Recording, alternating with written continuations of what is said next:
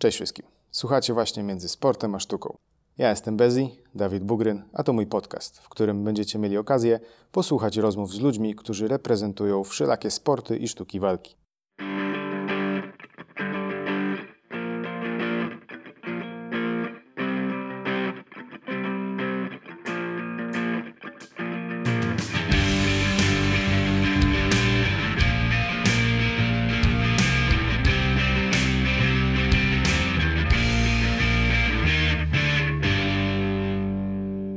Lecimy.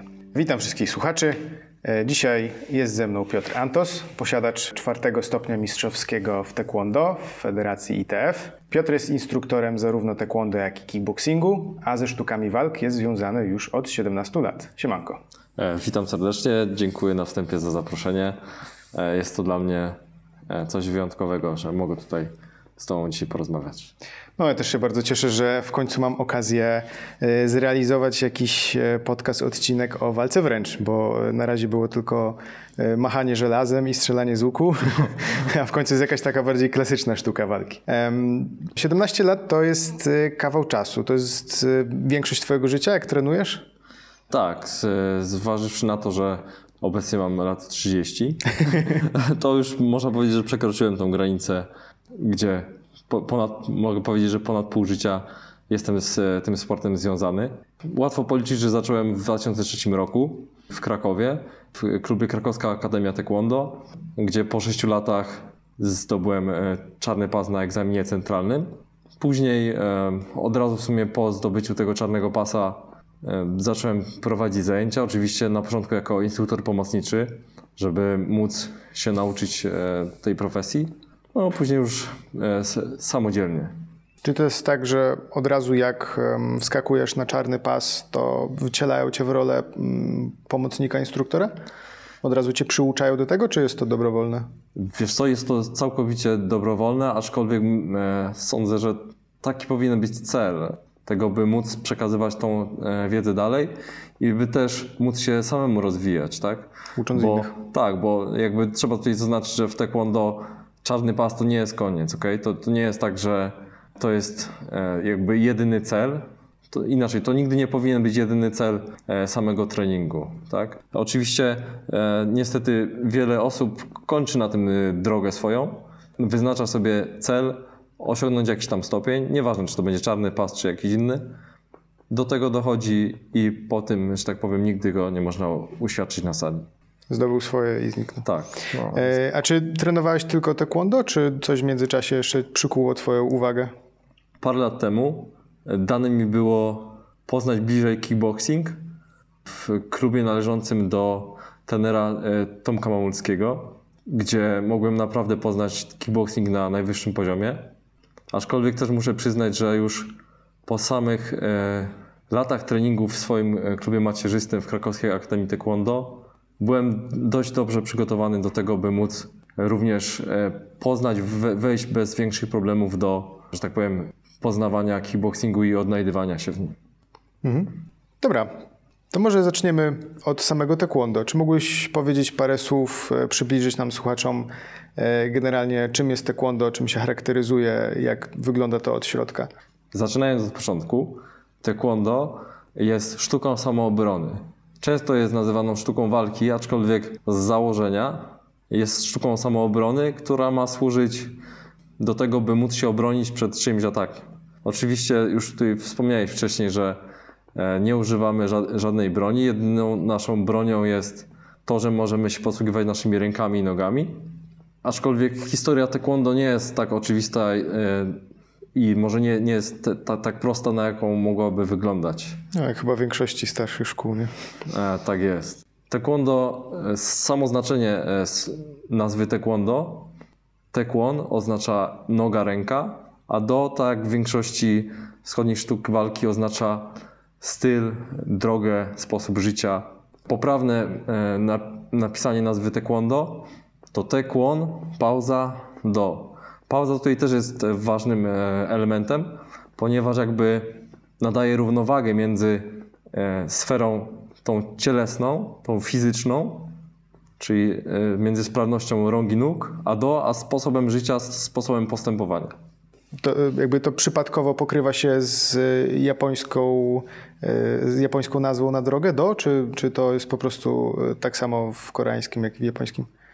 Wiesz co, myślę, że tutaj jest duże podobieństwo też wynikające stąd, że Korea w swojej historii, zwłaszcza tutaj na początku XX wieku, została podbita przez Japonię i była okupowana przez w sumie 35 lat, można powiedzieć hmm. bo aż do zakończenia e, wojny w 1945 roku i dopiero po, po tym, jak Korea uzyskała niepodległość, e, wszystkie e, tradycyjne sztuki walki koreańskie zrobiły takie globalne spotkanie, na którym chciały nadać jedną nazwę swoim narodowym sztukom walki. Mhm. Okay, to było to spotkanie miało miejsce w 1955 roku i wtedy ustalono, że oficjalna nazwa na koreańską narodową sztukę walki to będzie taekwondo. Czyli oni wtedy jakby skonsolidowali wszystkie mniejsze style? Czy tylko e... stworzyli po prostu wspólną nazwę dla, dla czegokolwiek by ktoś trenował? Wiesz co, w, ty, w tym momencie jakby inaczej, musimy się cofnąć jeszcze chwileczkę wcześniej. Mhm w Korei za, za czasów okupacji, pod e, okupacją japońską, mimo tego, że nie wolno było kultywować e, żadnych elementów kultury, w tym sztuk walki koreańskich, to jednak ludzie trenowali w tajemnicy przed, przed władzami swoje tradycyjne sztuki walki. Między innymi było to tekion, czyli styl opierający się głównie na kopnięciach oraz druga sztuka walki to była subak. I subak to była sztuka walki, która opierała się głównie na technikach ręcznych. Generalnie to jeszcze, jeszcze wcześniej. Mhm. Inaczej, poprzez to, że w, e, w latach 60.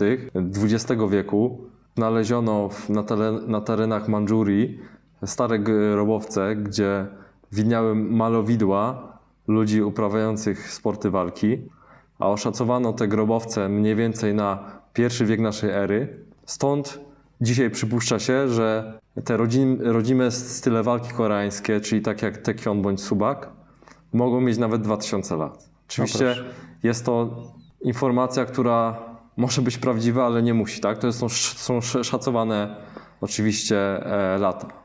A czy są jakieś um, inne źródła oprócz tych malowideł? Jakieś na przykład e, traktaty, jakieś spisane techniki, cokolwiek? Czy, czy to jedynie z ust do ust było przekazywane?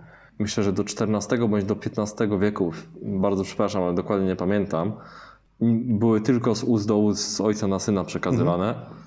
Aczkolwiek właśnie w tym XIII bądź XIV wieku któryś z, z władców e, obecnej wtedy Korei nakazał spisanie tradycyjnych e, sztuk walki. Okay? E, I wtedy dopiero można powiedzieć, że pierwsze jakieś zapiski powstały na ten temat. Hmm. I czy te zapiski przetrwały do naszych czasów? Mniej więcej wiemy, jak to mogło wyglądać? Szczerze mówiąc, nie znam odpowiedzi na to pytanie, okay. ale następny raz się do szkole myślę i, że tak powiem, postaram się sięgnąć źródła jeszcze bardziej. Ja tutaj tak dopytuję, może takie lekkie skrzywienie ze względu na DSW, bo my też tutaj e, mocno polegamy właśnie na traktatach, na spisanych Aha tekstach, jak właśnie posługiwać się mieczem, więc też stąd tak zaciekawiło mnie to. Czy myślę, że ciekawostką może wręcz. być to, że w pierwszych właśnie wiekach jakby trzeba wiedzieć to, że na terenach obecnej Korei były trzy państwa, tak? Były mhm. trzy państwa osobne. Jedno z nich to było państwo Kogurio, gdzie właśnie głównym sportem było Tekion. Drugie państwo to było państwo Silla, które charakteryzowało się tym, że miał taką specjalną jednostkę wojskową składających, składających się tylko z młodych ludzi wywodzących się z arystokracji. Ta jednostka nazywała się Huarang i ta jednostka miała stricte zadanie wojskowe. To była jednostka wojskowa. Siły specjalne. Tak, to były siły specjalne, można powiedzieć, która miała szkolenie zarówno e, z jazdy konnej, z łucznictwa, z szermierki oraz e, ze sztuk walki wręcz. Hmm. Okay? I trzecią, jakby trzecim regionem, trzecim państwem e, na terenach dzisiejszej Korei to było Pekje, gdzie właśnie był popularny subak. I teraz jakby później w późniejszych wiekach, w VII wieku bodajże, państwo Silla podbiło pozostałe dwa państwa, zjednoczyło je w jedno e, o nazwie Koryo Tą nazwę chyba przyjęto w IX wieku dopiero, ale od nazwy Koryo wzięła się angielska nazwa Korea. Generalnie anglojęzyczna nazwa Korea pozostała dla reszty świata. Przykleiłaś. Tak, przykleiła się poniekąd, aż do czasu właśnie, gdy Japonia w XX wieku nie zajęła Korei i w 1945 roku Korea odzyskała swoją niepodległość. I wtedy właśnie stworzono, tak jak wspomniałem, jedną nazwę, która miała opisywać na narodową sztukę walki koreańską i przyjęto taekwondo. Wspomniałeś... Oczywiście to było, przepraszam, No. w 1955, tak? W 1945 odzyskali niepodległość, a w 1955, czyli dopiero 10 lat później, udało się w ramach tego, że było bardzo, była bardzo duża potrzeba tego, żeby po 35-letniej o- okupacji e, wskrzesić tą kulturę sztuk walki w Korei, żeby przyjąć jedną narodową nazwę wszystkich sztuk walki, które się jeszcze bardziej podzieliły podczas e, tego, że Korea była okupowana. Wzmocnić takiego patriotycznego ducha, Tak, tak, dokładnie o to chodzi. że mamy coś swojego. Wspomniałeś wcześniej, że taekwondo powstało troszkę z połączenia tych e, dwóch stylów, które jeden się specjalizował bardziej mm, w walce rękoma, drugi bardziej w walce nogami. A jak wygląda to teraz? Bo z mojej perspektywy, z, osoby, y, z perspektywy osoby, które, która nie trenuje taekwondo, ale widzi gdzieś tam taekwondo, czy to w elementach e, jakichś gal, czy na YouTubie i tak dalej, e, no to jednak taekwondo kojarzy się głównie z kopnięciami. Tak, myślę, że e, duży wpływ na to miało to, że twórca taekwondo oraz pierwszy prezydent e, Międzynarodowej Federacji Taekwondo, e, Choi Kong-ki, pobierał lekcje Taekyon od właśnie jednego z nauczycieli tej sztuki walki w latach, w których było to zakazane, bo to było w latach, kiedy Korea była pod okupacją. Choi Kong-hee urodził się w 1918 roku, więc to był jeszcze okres e, no, pełnej okupacji Korei. E, Oficjalnie nie, nie mogli tre- trenować tego stylu walki. Choi Kong-hee wyjechał do Kyoto e, po to, by studiować tam na uniwersytecie. Tam poznał karate, zdobył tam drugiego dana. Przez to część osób zarzuca taekwondo, że jest pewne podobieństwo ruchów, tak? To jest wiele razy słyszało się taki zarzut, co ja sądzę, że to zupełnie niepotrzebnie, tak? Bo jakby wiemy dzisiaj, że e, założyciel, tw- twórca taekwondo Choi Hong-hee trenował różne style walki, tak? Więc jakby można powiedzieć, że wybrał wszystko to, to co uważał za najlepsze i zmodyfikował tak, żeby stworzyć jak najlepszy, najbardziej skuteczny styl. Czyli może tylko pobrał samą inspirację, żeby mm, Tak, posiadać tak. w swoim stylu Dokładnie. formy, a niekoniecznie te konkretne z, bezpośrednio z karate. Tak, dokładnie. Nie wiem, czy odpowiedziałem dokładnie na to pytanie, ale Okej, czyli generalnie taekwondo to są głównie, głównie kopnięcia, tak? znaczy na pewno taekwondo, tak, jak można powiedzieć, Współczesne. współczesne taekwondo na pewno się wyróżniają, można tak powiedzieć, że Mhm. na pewno się wyróżniają sposobem wyprowadzania kopnięć, ich precyzją, nacisk e, na, na techniki nożne jest bardzo, bardzo duży. Mam też wrażenie, że mm, sporo takich już konkretnych technik nożnych e, jest bardzo pamiętliwych, bardzo rzuca się w oczy, jak chociażby, nie wiem, e, tornado kick, Tak, tak.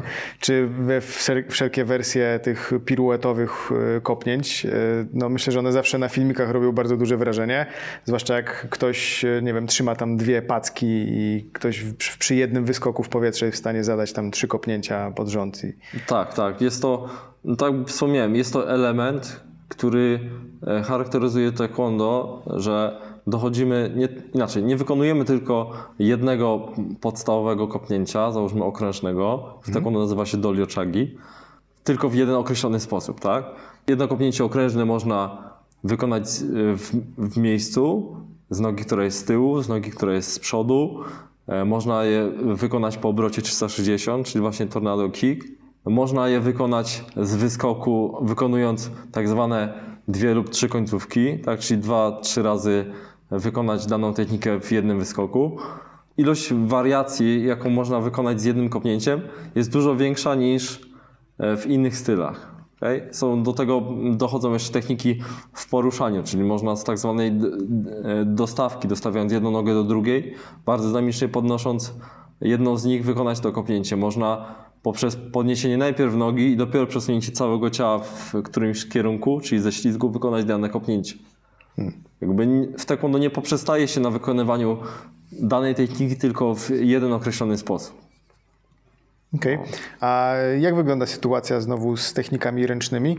Czy ich jest, jakby to powiedzieć, na równi z technikami nożnymi, tylko one po prostu nie, nie są tak pamiętliwe, nie rzucają się tak w oczy? Czy one są tylko uzupełnieniem do, do technik nożnych? E, myślę, że bardziej bym był skłonny co do tych, e, co do twojej pierwszej wypowiedzi, czyli po prostu nie rzucają się w oczy, wiesz? Na, na, tle tych technik e, nożnych, które jakby no są bardzo charakterystyczne. Techniki ręczne są mniej widoczne, zwłaszcza jeśli mówimy o technikach oczywiście wykonywanych w rękawicach, tak, gdzie mamy bardzo ograniczoną możliwość wykonywania technik ręcznych, ponieważ w taekwondo najlepiej widać to w układach formalnych, gdzie sposobów ułożenia dłoni jest bardzo wiele. Jest mnóstwo powierzchni uderzających, których nie jesteśmy w stanie wyeksponować podczas walki w rękawicach. Bokserskich zwłaszcza. Tak, bo mamy e, rękę obudowaną e, rękawicą i wyprowadzenie e, ciosu określonym punktem naszej dłoni no nie, nie jest możliwe. Nie, nie jest możliwe wykonanie tak precyzyjnego uderzenia, żeby na przykład jedną kostką uderzyć E, w rękawicy, tak? Mhm. A y, dlaczego macie na przykład kilka różnych ułożeń dłoni, czy też różnych punktów na, na rękach, którymi uderzacie? Czy to jest zależne od tego, w jakie miejsce chcecie uderzyć? Znaczy, to, to zależy z samego głównego założenia technik taekwondo, mhm. żeby trafić w daną powierzchnię, jak najmniejszą powierzchnią, tak? Czyli jakby chodzi o kumulację energii, siły uderzenia w jednym punkcie. To najprościej można sobie to wszystko wyobrazić za pomocą szpilki, tak? Jeśli chcemy coś przebić przy niewielkiej masie, tak? Bo inaczej, y, jeśli popatrzy się na zawodnik taekwondo, no to nie są kulturyści, tak? Tak mówiąc ogólnie, tak? Wiadomo, że duża część jest e, dobrze zbudowana, ponieważ w tym momencie prowadzone są też równolegle e, bardzo dobre treningi ogólnorozwojowe, tak? Ale no nie są to kulturyści, tak? I często jakby wizerunek e, zawodników taekwondo nie przeraża, tak? Nie, nie przeraziłbyś się takiego przeciętnego zawodnika taekwondo na ulicy, aczkolwiek tutaj chodzi o posiadanie prawidłowej techniki, okay? Jeśli mamy uderzać, to w ten sposób, żeby z jak najmniejszej powierzchni uderzającej wyprowadzić jak najwięcej siły, tak? Dlatego mamy ściśle określone powierzchnie uderzające, nie uderzamy nigdy jakby całą stopą, na przykład całą podeszłą stopy, tak? tylko na przykład powierzchnią pod palcami albo czubkiem pięty, dzięki czemu większa siła jest możliwa do wykonania. Okej, okay. i jakieś, jakieś specyficzne miejsca mm, trafiasz e, specyficzną techniką? W sensie tak. na przykład, nie wiem, e, w skroń chcę uderzyć przy pomocy tego palca, albo na przykład w gardło chcę uderzyć przy tak, pomocy dokładnie. palców. Jest, są właśnie to, to jakby wszystkie zastosowania danych technik są e, odzwierciedlone w układach formalnych, tak? Mhm. I tam mamy sekwencję ruchów, w których wykonujemy bloki, uderzenia, które mają określoną wysokość i określony sposób wykonania. Dzięki temu jesteśmy w stanie nawet wskazać później na zawodach czy na egzaminie, czy dana osoba wykonuje e, dany ruch prawidłowo, czy nie. Czy zna zastosowanie tego, tej techniki. E, czy formy w taekwondo są dużą częścią zajęć, treningów czy programu nauczania? Powiem tak, bez form nie byłoby egzaminów taekwondo, nie byłoby zawodów taekwondo, no nie byłoby taekwondo, tak? Sama sportowa walka nigdy nie byłaby pełnym taekwondo i same układy też nigdy, nigdy nie byłyby pełnym taekwondo. To są dwa elementy, które z założenia mają się uzupełniać. No, także inaczej, no, po, podczas prowadzenia zajęć trzeba pamiętać o tym, że zarówno elementy do układów są niezbędne do trenowania taekwondo, jak i elementy do walki sportowej też są niezbędne do, do trenowania taekwondo. Jeśli chodzi na przykład o młodszych zawodników, młodszych adeptów, może zawodników to duże słowo w, w młodym wieku, o młodszych adeptów, to dla nich układy są według mnie atrakcyjny z tego względu, że po pierwsze uczą ich koncentracji. Dzięki układom muszą nabrać świadomości swojego ciała, tak? Muszą. Często jest tak, że e, dopiero przy układach okazuje się, która e, ręka to lewa, która to prawa, która to noga to lewa, to prawa. To się wydaje dosyć trywialne, jak się już jest starszym, aczkolwiek w takim młodym wieku e, pomaga się to im skoncentrować, nabyć, wypracować pewną motorykę. Uczą się kontrolować własne ciało. Tak, to jest wszy, wszystkie techniki w taekwondo, co jest według mnie bardzo dużą wartością, są bardzo dokładnie opisane. okej? Wiemy, jak mamy je wykonywać, przez co też nam, jako instruktorom, jest łatwiej prowadzić e, zajęcia, ponieważ zapobiega to e, rozbieżnościom między klubami, między e, państwami. Wiadomo, że te rozbieżności i tak gdzieś tam są, ale to nie jest tak, że na przykład jeśli mamy jedną podstawową pozycję, to wszyscy wiemy, jak wygląda, tak? Pozycję na przykład wyjściową na raniczą bisogi. Jest to rozpoznawalne Tak, dla każdego, jest- nie? Wiadomo, że k- wszyscy będą zaczynać w ten sam sposób, nie? Czy macie jakieś źródło, do którego wszyscy zawsze możecie się odwołać i sprawdzić, Tak, czy, to, co, takim czy to, co oficjalnym robię, jest źródłem poprawne? to jeszcze za czasów, jak twórca taekwondo Choi Kong Hee żył, ponieważ e, zmarł w 2002 roku, powstała pię- 15-tomowa encyklopedia taekwondo. To było pierwsze takie oficjalne źródło, które mogło naprawdę wspomóc e, rozwój, jak i utrzymanie bardzo podobnego poziomu nauczania w każdym zakątku świata. Jakby też bardzo dużą e, pracę włożył sam twórca e, w propagowanie taekwondo i w to, żeby utrzymywać i podnosić nawet, bardziej nawet podnosić poziom taekwondo na świecie, ponieważ bardzo często prowadząc seminaria jeździł po całym świecie, po przeróżnych krajach, e, w tym e, był e, kilkukrotnie w Polsce, po to właśnie, żeby dawać lekcje swoim trenerom tutaj, którzy trenowali w Polsce.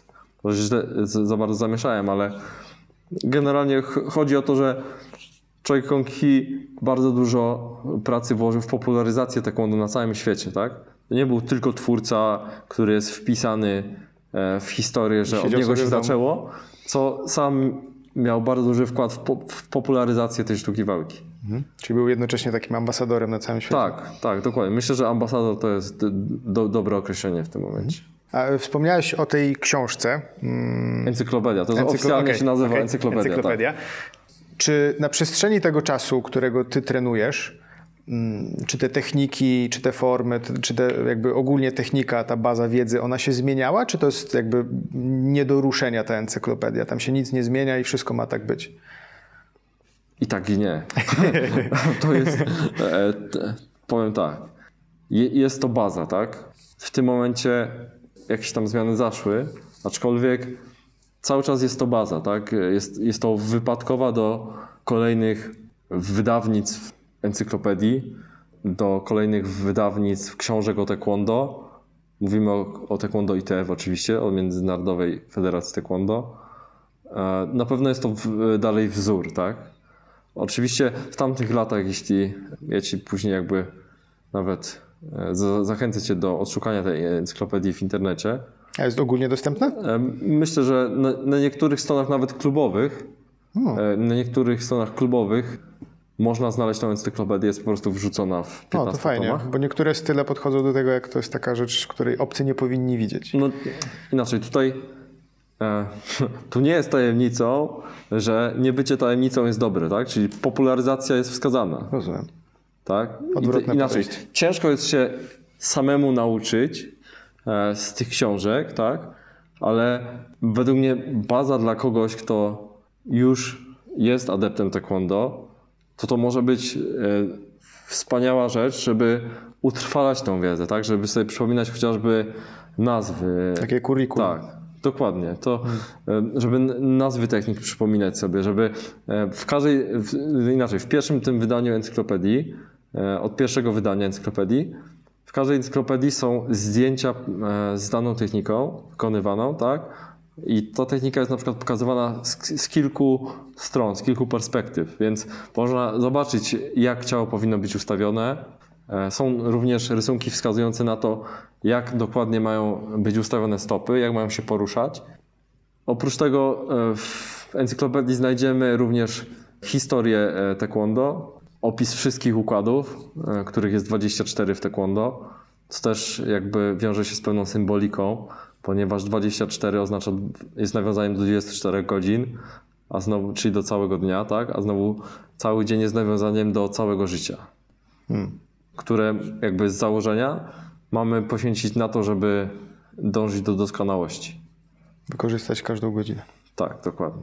E, Z mojej strony jakby duży szacunek za to, że jest ta, ta książka, jest taki, takie źródło e, wiedzy, bo dla mnie osobiście, cokolwiek bym nie trenował, to zawsze właśnie takie kurikulum, do którego mogę zajrzeć, sprawdzić, e, spojrzeć jak coś powinno wyglądać, mi osobiście e, zawsze bardzo pomagało, więc zawsze szanuję takie mm, pomysły na, na konsoli- konsolidowanie wiedzy. Natomiast e, to, co wcześniej pytałem, czy to jest niezmienne, czy ta baza wiedzy jest niezmienna, e, pytałem ze względu na to, że spotkałem się kilka razy z takim podejściem do tematu, dopóki jesteś osobą uczącą się, jesteś jakby na takim pierwszym etapie nauki, czy tam średnio zaawansowany, czy jakiś tam początkowo, początkowo zaawansowanym, e, no to powinieneś być kalką tej encyklopedii w waszym przypadku, że powinieneś być kalką e, tego, jak to po japońsku mówią, kichonu, tej bazy, powinieneś dokładnie kropka w kropkę tak robić, ale jak już osiągniesz pewien wyższy poziom, no to wtedy tą technikę, którą poznałeś do tej pory, powinieneś jakby dostosować. I ona e, dostosować w sensie do siebie, do swoich warunków fizycznych, do tego, co lubisz robić, co nie lubisz robić, jaki masz charakter. E, I wtedy jakby pozwala się na pewne dewiacje, odejście od tego głównego nurtu. Nie zmianę bazy, tylko jakby dostosowanie bazy do własnych potrzeb. W przypadku taekwondo, moim zdaniem, encyklopedia może pełnić bardzo wa- wartościową bazę, ale tak jak wcześniej wspominałem na przykład, tutaj będę szukał analogii, że jeśli taekwondo nie może istnieć e, bez walki sportowej, albo taekwondo nie może istnieć bez układów formalnych, tak trening taekwondo nie może istnieć e, bez treningu na sali, tak? Sama książka nie, nie wystarcza, żeby powiedzieć, że się uprawia taekwondo, tak? Albo że się praktykuje taekwondo, ponieważ to jest element pomocniczy, tak? To, to może być świetna baza wiedzy, coś, co nam pomaga iść w tym samym kierunku, ok? A y, jakby też w tym momencie, e, w którym jesteśmy teraz, czyli kilkadziesiąt lat już po powstaniu taekwondo, to tak jak e, pytałeś wcześniej, to jest baza, która jest aktualna, aczkolwiek pewne zmiany, można powiedzieć, kosmetyczne bardziej bądź nie, nastąpiły. I według mnie jest to całkiem naturalne, ponieważ e, też wiedza na temat, na, na temat człowieka się też e, zmienia. Tak? Co- Coraz e, lepiej znamy metody treningowe, jak rozwijać swoje ciało, w jak bezpieczny sposób to robić.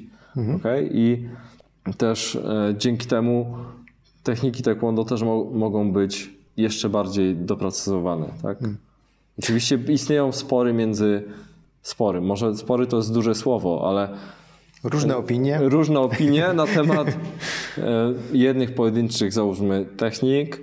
E, Spory, nie mówimy tu o tym najniższym szczeblu, tak? które mogą się wiązać z, po prostu z niedoświadczeniem, co właśnie u jednej z tych na, największych, na, najlepiej znających taekwondo mistrzów, że daną technikę powinno się wykonywać w taki sposób, a drudzy mówią, że bardziej w taki sposób. Ale w większości jest to tak naprawdę kosmetyka, tak? To nie jest tak, że coś się zmienia o 180 stopni. Rozmawialiśmy wcześniej parokrotnie o, o stopniach, czy też zahaczaliśmy o temat stopni i egzaminów. Jak to wygląda, wygląda z egzaminami? Czy mm, dużo stopni jest w ogóle w taekwondo? Taekwondo mamy 10 uczniowskich stopni. E, Wiążą się e, z tym różne kolory pasów, które się zdobywa w trakcie. Pierwszy to mamy pas biały. On oznacza niewinność, niewiedzę, niedoświadczenie. Taką niezapisaną kartkę. Później mamy kolejny kolor pasa, jest to żółty. On symbolizuje ziarno, które jest zasiane. Później mamy zielony, który oznacza kiełkującą roślinę z tego ziarna. Niebieski to jest kolor e, jakby nieba, w, który, w stronę, w którą kiełkuje to, ta roślina. Później mamy kolor czerwony, który oznacza już niebezpieczeństwo, doś, doświadczenie danego zawodnika. I kolor czarny, który jest e, symbolem przeciwieństwa białego, czyli jest doświadczeniem Później mamy stopnie dan. Są to stopnie mistrzowskie, jest ich 9. I na wszystkie stopnie mistrzowskie trzeba zdawać? Czy to jest tak, że zdajesz przykładowo do szóstego, a potem są już tylko honorowe stopnie? Bo tak często się spotyka w innych, w innych stylach. Na każdy egzamin mistrzowski trzeba zdawać. E, Nawet na dziewiąty. Tak, nawet na dziewiąty. Przy czym możemy powiedzieć, że e, są to poniekąd stopnie jakby uznaniowe, tak? Że jednak faktycznie osoby, które już mają ten stopień, no to są osoby, które, które nie trenują sobie w piwnicy, tak? Tylko osoby, które wniosły do świata taekwondo naprawdę bardzo dużo, tak? Odpowiadają za jego rozwój, za jego popularyzację. Ogarniają wszystko, co się dzieje w świecie taekwondo, tak? E, Naprawdę są wzorem dla innych, są wieloletnimi trenerami, wieloletnimi e, sędziami. E, Po prostu ich życie to, to taekwondo i jakby ich życie zaowocowało tym, że wielu ich zawodników też osiągnęło wielkie sukcesy, tak? Wiadomo inaczej, no, trzeba zdawać sobie sprawę, tak, że jak ktoś dochodzi w taekwondo do tak wysokiego stopnia jak ósmy czy dziewiąty dan, to jest to osoba, która już nie ma 20 lat. No tak, poświęciła Tak? całe życie na to. I do tego jeszcze dochodzi fakt, że w taekwondo, nie wiem jak to jest w innych sztukach walki, ale w taekwondo między danymi stopniami musi być odczekana tak zwana kadencja stopni, tak? Czyli nie możemy sobie, załóżmy, co rok zdawać na, na kolejny dan, okay? tylko na kolejne, przed kolejnymi egzaminami mamy przed sobą określony czas, który musimy, brzydko mówiąc, przeczekać, a raczej przetrenować, żeby móc później spróbować podejść do egzaminu, który nie wiadomo, czy zdamy, tak? Wszystko zależy wtedy od naszego przygotowania, a jak sami wiemy, będąc tutaj już powiedzmy nie, nie, nie najmłodszymi zawodnikami, tak jak ja na przykład już już albo dopiero 30, ale to sam też widzę po sobie, tak, że oprócz tego, że taekwondo jest bardzo dużą częścią mojego życia, inne sprawy, życie codzienne też ma wpływ na to, ile ja mam czasu w danym roku, żeby ćwiczyć tak sam, żeby ćwiczyć innych, żeby się w tym rozwijać. I stąd e, wynika to, że jak już się naprawdę ma tą szansę w końcu jakby zdawać na te wyższe stopnie, no to ileś lat musi upłynąć, tak?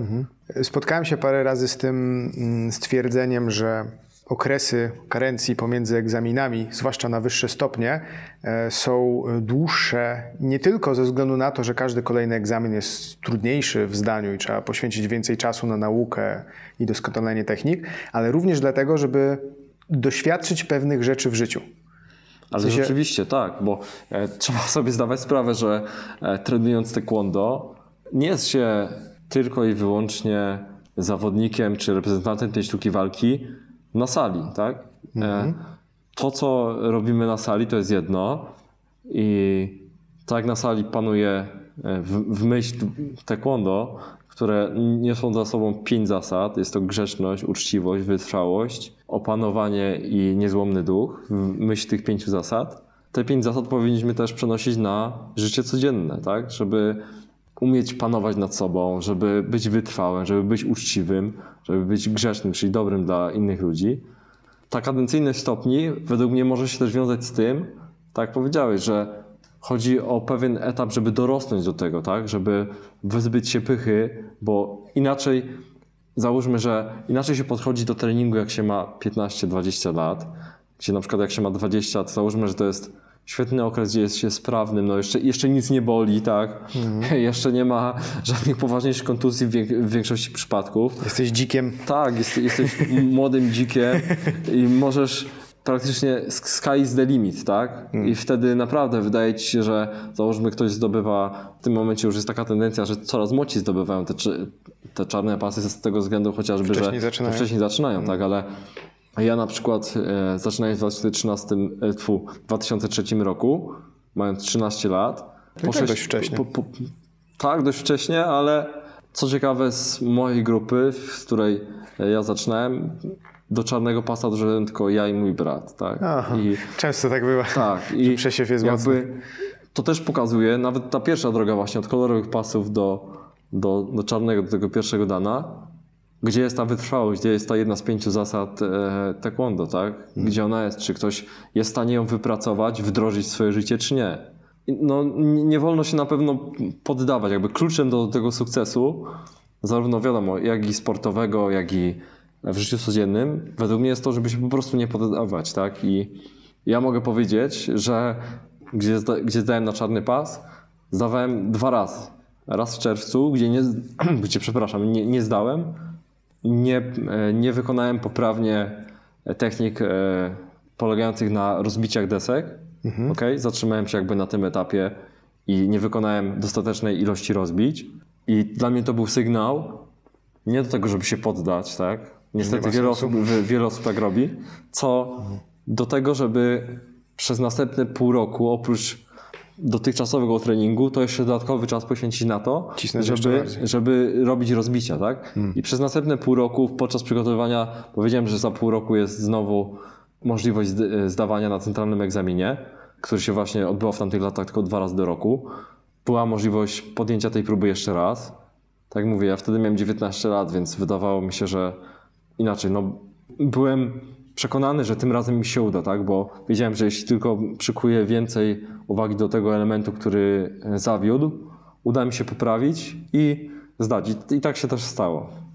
Później miałem półtorej roku przerwy bodajże między pierwszym a drugim danem, gdzie też oprócz tego, że trzeba było się skupić na tym, że żeby poznać nowe techniki, tak, nowe układy, stać się coraz lepszym, żeby faktycznie móc zasłużyć na, na zdanie tego egzaminu i pokazać się, zaprezentować się jak najlepiej, to również, żeby dojrzeć mentalnie, tak? I myślę, że im więcej mam lat, jestem inaczej, jestem przekonany, że im więcej mam lat, tym bardziej rozumiem sens tego, żeby ta kadencyjność stopni mistrzowskich faktycznie e, istniała i jest jakby, to, to, to jest potrzebne, tak? Bo można powiedzieć, że niektórzy mistrzowie już nie są w pewnym wieku tak samo sprawni, jak byli wcześniej, ale to jest naturalne, to wynika z, po prostu z tego, że jesteśmy ludźmi, tak?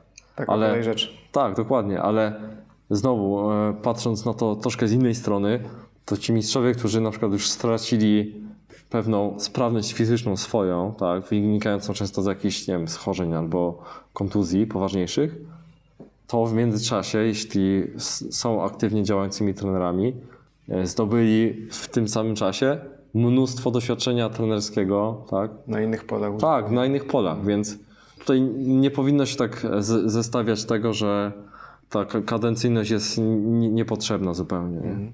To, to zawsze mi się kojarzy tego typu dyskusje z fragmentem e, książki Lema e, z pilotem e, Pirksem, e, gdzie była taka właśnie pod koniec książki gdzieś była taka rozmowa głównego bohatera samego ze sobą, że bycie pilotem e, to jest taki właśnie wieczny wyścig e, pomiędzy utratą sprawności fizycznej, a jakby nabywaniem doświadczenia. No Jakby te, te dwa słupki się mijają w pewnym momencie, ale, ale dopóki jesteś w stanie zrównoważyć to, to jesteś dobrym pilotem. No, Oczy- mam oczywiście, wrażenie, że to jest tak, coś, tak, coś, tak. coś w tym stylu.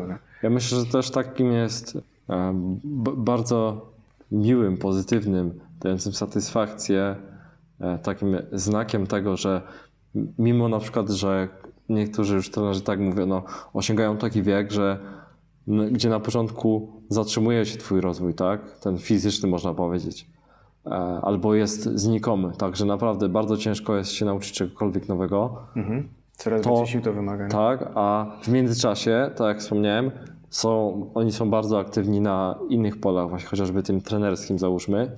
I w międzyczasie oni, mimo że sami już nie są w stanie zrobić tego progresu, to wpływają w ten sposób, prowadząc zajęcia i prowadząc swoich zawodników, że ci zawodnicy, właśnie jak ta przysłowiowa e, roś, roślina, bądź to ziarno rzucone, tak jest e, ta symbolika pasów, ci jego zawodnicy w tym samym czasie, gdzie on już nie jest w stanie zrobić progresu, on sprawia tak naprawdę, ten trener, że, że ci młodzi mają szansę sami bardzo szybko zrobić ten postęp, tak? Według mnie to jest chyba największa nagroda, albo powinna być największa nagroda dla trenera, taka satysfakcja i świadomość tego, że mimo tego, że on już ma problem, żeby rozwijać swoje umiejętności e, fizyczne, to sam daje tą samą możliwość, którą on dostał kiedyś, żeby mogli się rozwijać inni. Nie?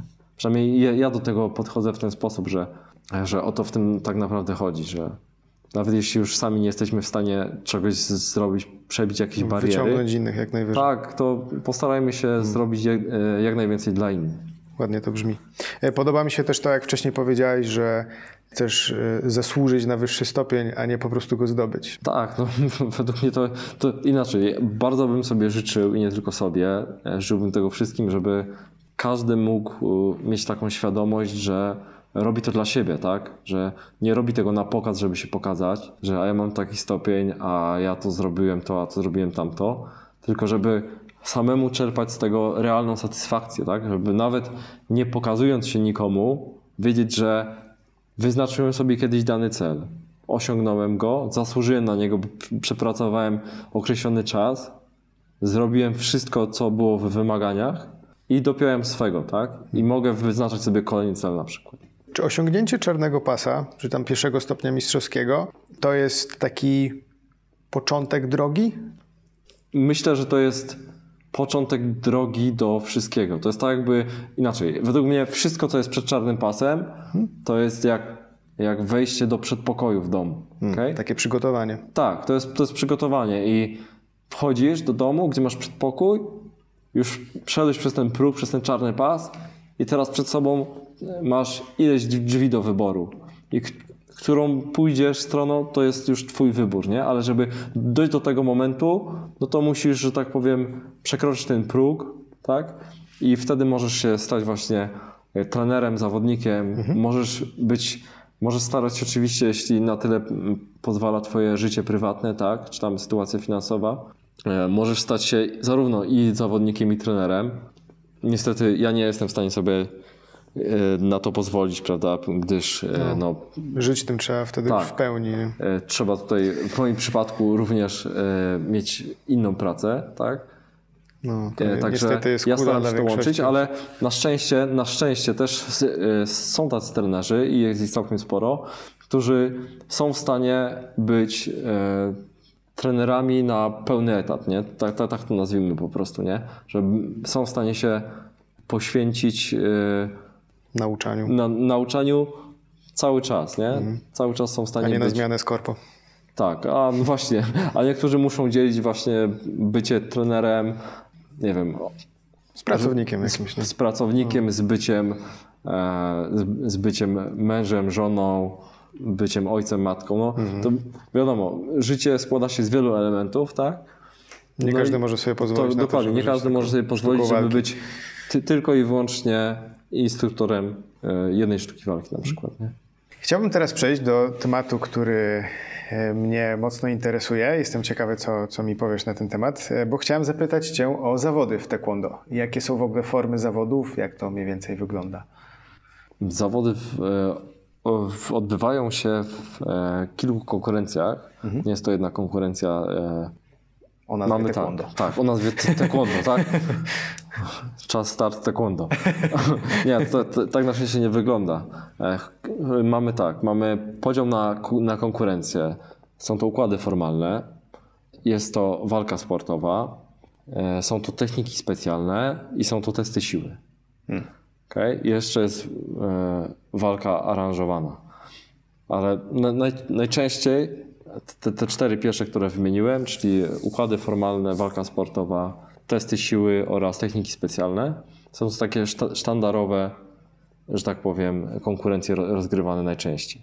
Tak? Układy formalne mamy, u nas są bardzo mocno opisane, tak? przez co jakby e, skład sędziowski, który ocenia e, dany występ, jest bardzo dobrze znajomiony z, prawidłow- z- prawidłowym wykonaniem, które powinni zobaczyć. Okay? I teraz w momencie, kiedy wychodzi dwóch zawodników, jest im narzucany dany układ formalny, który mają wykonać. Tak? Jest jedna komenda, startują w jednym momencie i wykonują układ. Jeśli popełniają jakiś błęd danemu zawodnikowi, jest odejmowany punkt, tak? czy tam małe punkty tak zwane. Za duży błąd może mieć odjętą większą liczbę punktów, albo może zostać dyskwalifikowany, jeśli na przykład po, pomylił formę. O właśnie, najprościej, no nie? No i na, na, na podstawie tego, po prostu kto więcej zrobił błędów w danym układzie, ten przegrywa, a wygrywa ten, który zrobił mniej błędów. Tak? Czyli oni się jakby bez, bezpośrednio ze sobą rywalizują, tak? Tak, bezpośrednio się rywalizuje w jednym momencie.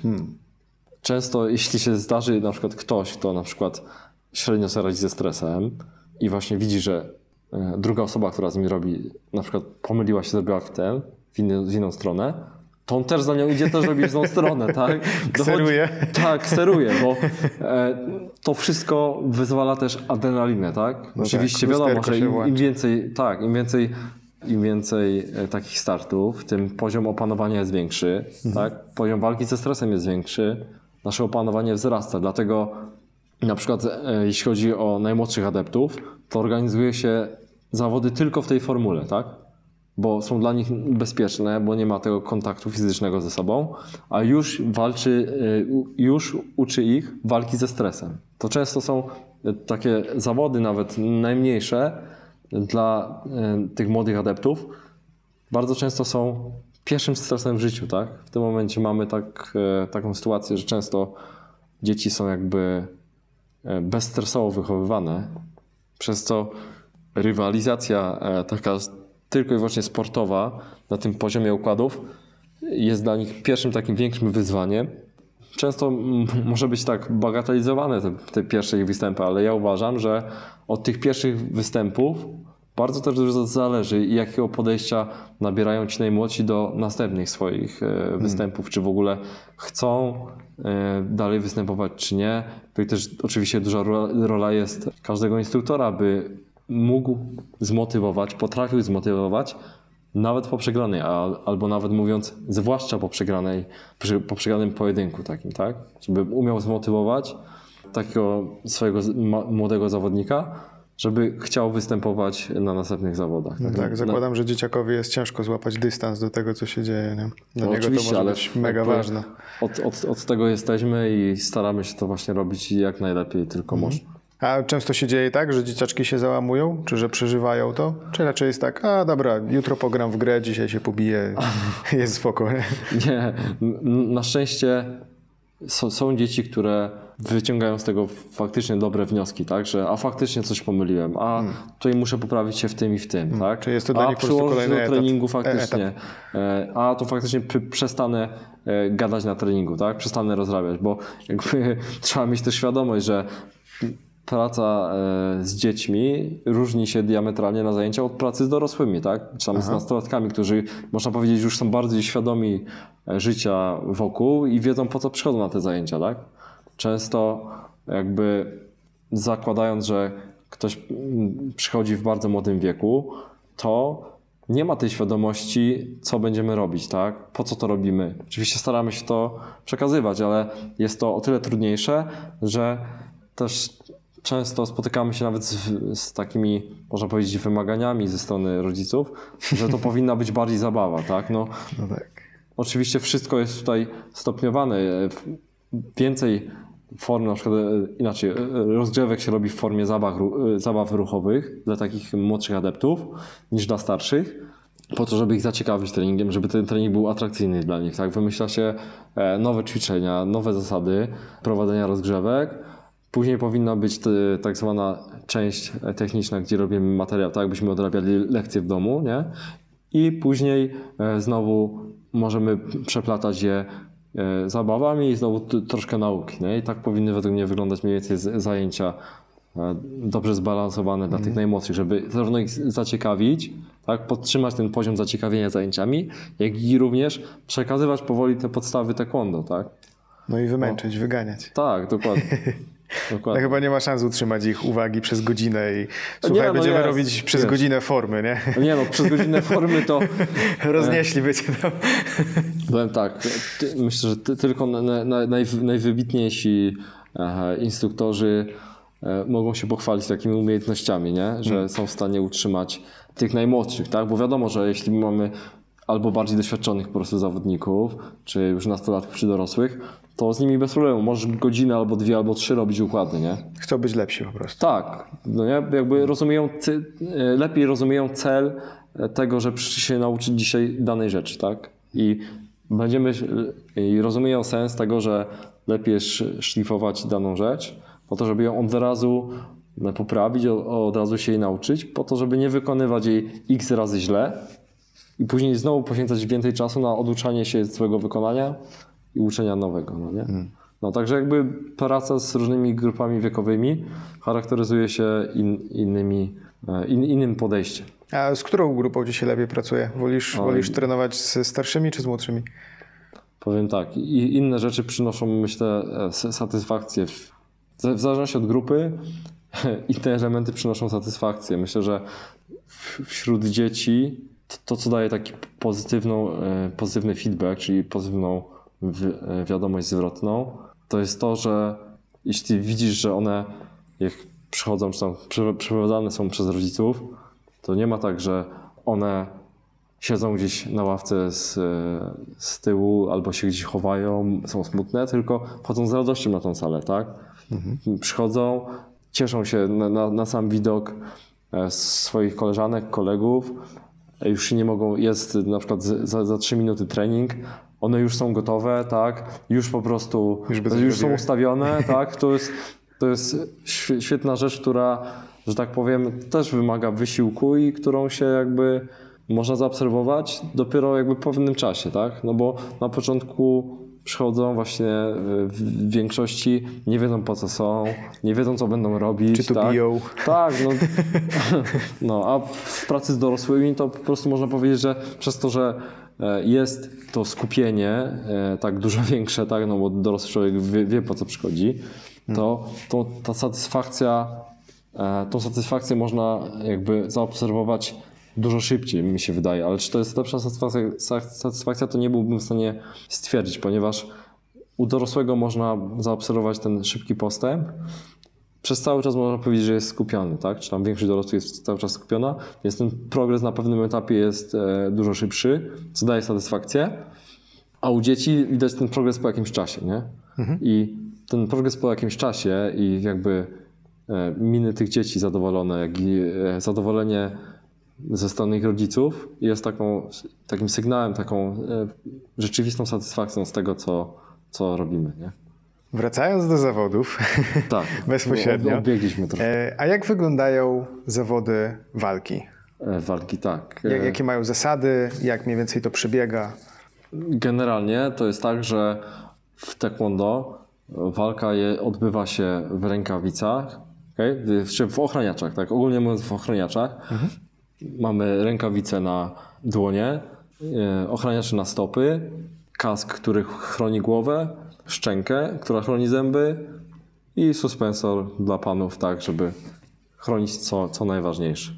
Tak, właśnie w odróżnieniu od często mylonego e, stylu Taekwondo WTF, tak, czyli World Taekwondo Federation, światowej organizacji, mhm. w Taekwondo ITF nie ma ochraniacza na tułów. Mhm. Okay? On występuje w tamtym stylu, nie w tym jakby rodzinnym stworzonym przez generała Choi Kong-hee.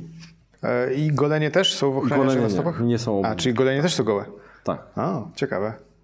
Okej. Okay. E, no i na jakich zasadach e, walczą zawodnicy?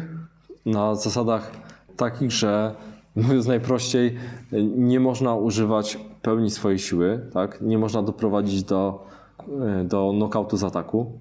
Nie można wyprowadzać ciosów w niedozwolone E, powierzchnię. Generalnie ataki można wyprowadzać tylko od pasa w górę, okay? ale z, wyłączeniem pleców i z wyłączeniem tyłu głowy. Mhm. Czyli po nogach w ogóle nie można się kopać? Nie, nie, w ogóle. Stąd hmm. może też inaczej, stąd zapewne wynika też e, widowiskowość e, wielu pojedynków, ponieważ jeśli możemy wykonywać kopnięcia tylko na strefę średnią albo wysoką, no to zmusza to zawodników tak, do kopania wysoko po prostu. Jasne. A co decyduje o zwycięstwie? E, liczba zdobytych punktów, czyli czyste trafienia, które nie, nie idą po bloku. Całą walkę obserwują sędziowie, którzy są rozstawieni na rogach maty, tak, bo walczy się na macie, na planszy tak zwanej. Oprócz sędziowego planszowego, który czuwa nad tym, żeby walka była bezpieczna, żeby zawodnicy nie wypadali z planszy, tak, bo jak wiemy, plansza nie ma żadnych barierek ani ścian. Czuwa nad ich bezpieczeństwem bezpośrednim. Sędzia planszowy nie liczy punktów celne trafienia sygnalizują sędziowie punktowi, którzy są właśnie, tak jak wspomniałem, rozstawieni na narożnikach. No i w zależności na którego zawodnika, któremu zawodnikowi chcą przyznać, punkty. W tym momencie e, mamy taką możliwość już, że punkty są przyznawane elektronicznie za pomocą.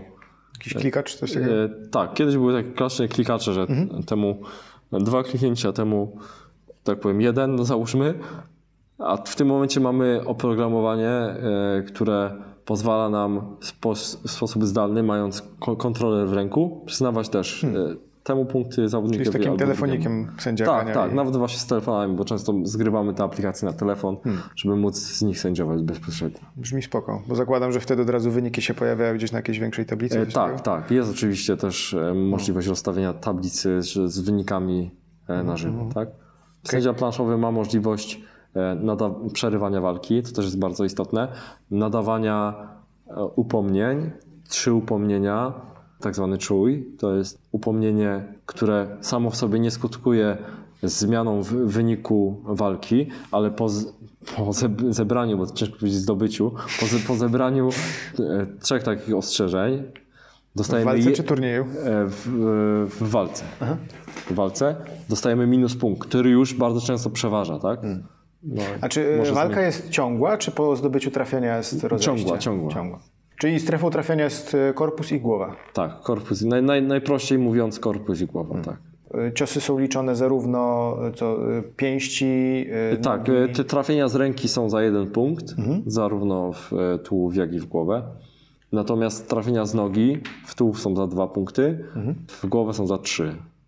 A co w sytuacji, w której na przykład zawodnicy się sklinczują? Czy jest jakaś forma, e, To, czy sędzia nie, nie, to od, od razu jest e, sędzia wtedy planszowy ma pole do popisu, tak?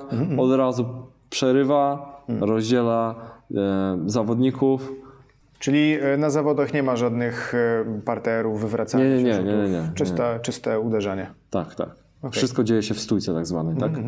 A czy na treningach macie też jakieś techniki, y, że tak powiem, z klinczu, z jakiegoś bliskiego dystansu, czy z parteru, jakieś takie rzeczy? Czy... E, powiem jeszcze w ten sposób, że z tej racji, że jednym z elementów treningu taekwondo jest e, również hosinsul, czyli samoobrona, to takie elementy mogą się pojawić, tak? Nie muszą, ale mogą. Ale to już e, nie w formule właśnie z rękawicami, w formule walki sportowej, No bo tego nie ma, tylko mo można ćwiczyć e, w formie samoobrony właśnie obalenia, tak? Jakąś, jakieś dźwignie, elementy, klasyczne elementy samoobrony, które można wykorzystać i też samoobrona jest jednym z elementów później na egzaminach. To też wa warto dodać, myślę. Powiedziałeś, że walczycie w takiej formule w zasadzie light contact, czyli bez... No może light contact to za dużo powiedziane. Znaczy nie, myślę, że to jest akurat dobrze powiedziane, Tak? bo tak, bo light contact często się kojarzy z kickboxingiem light contact, tak?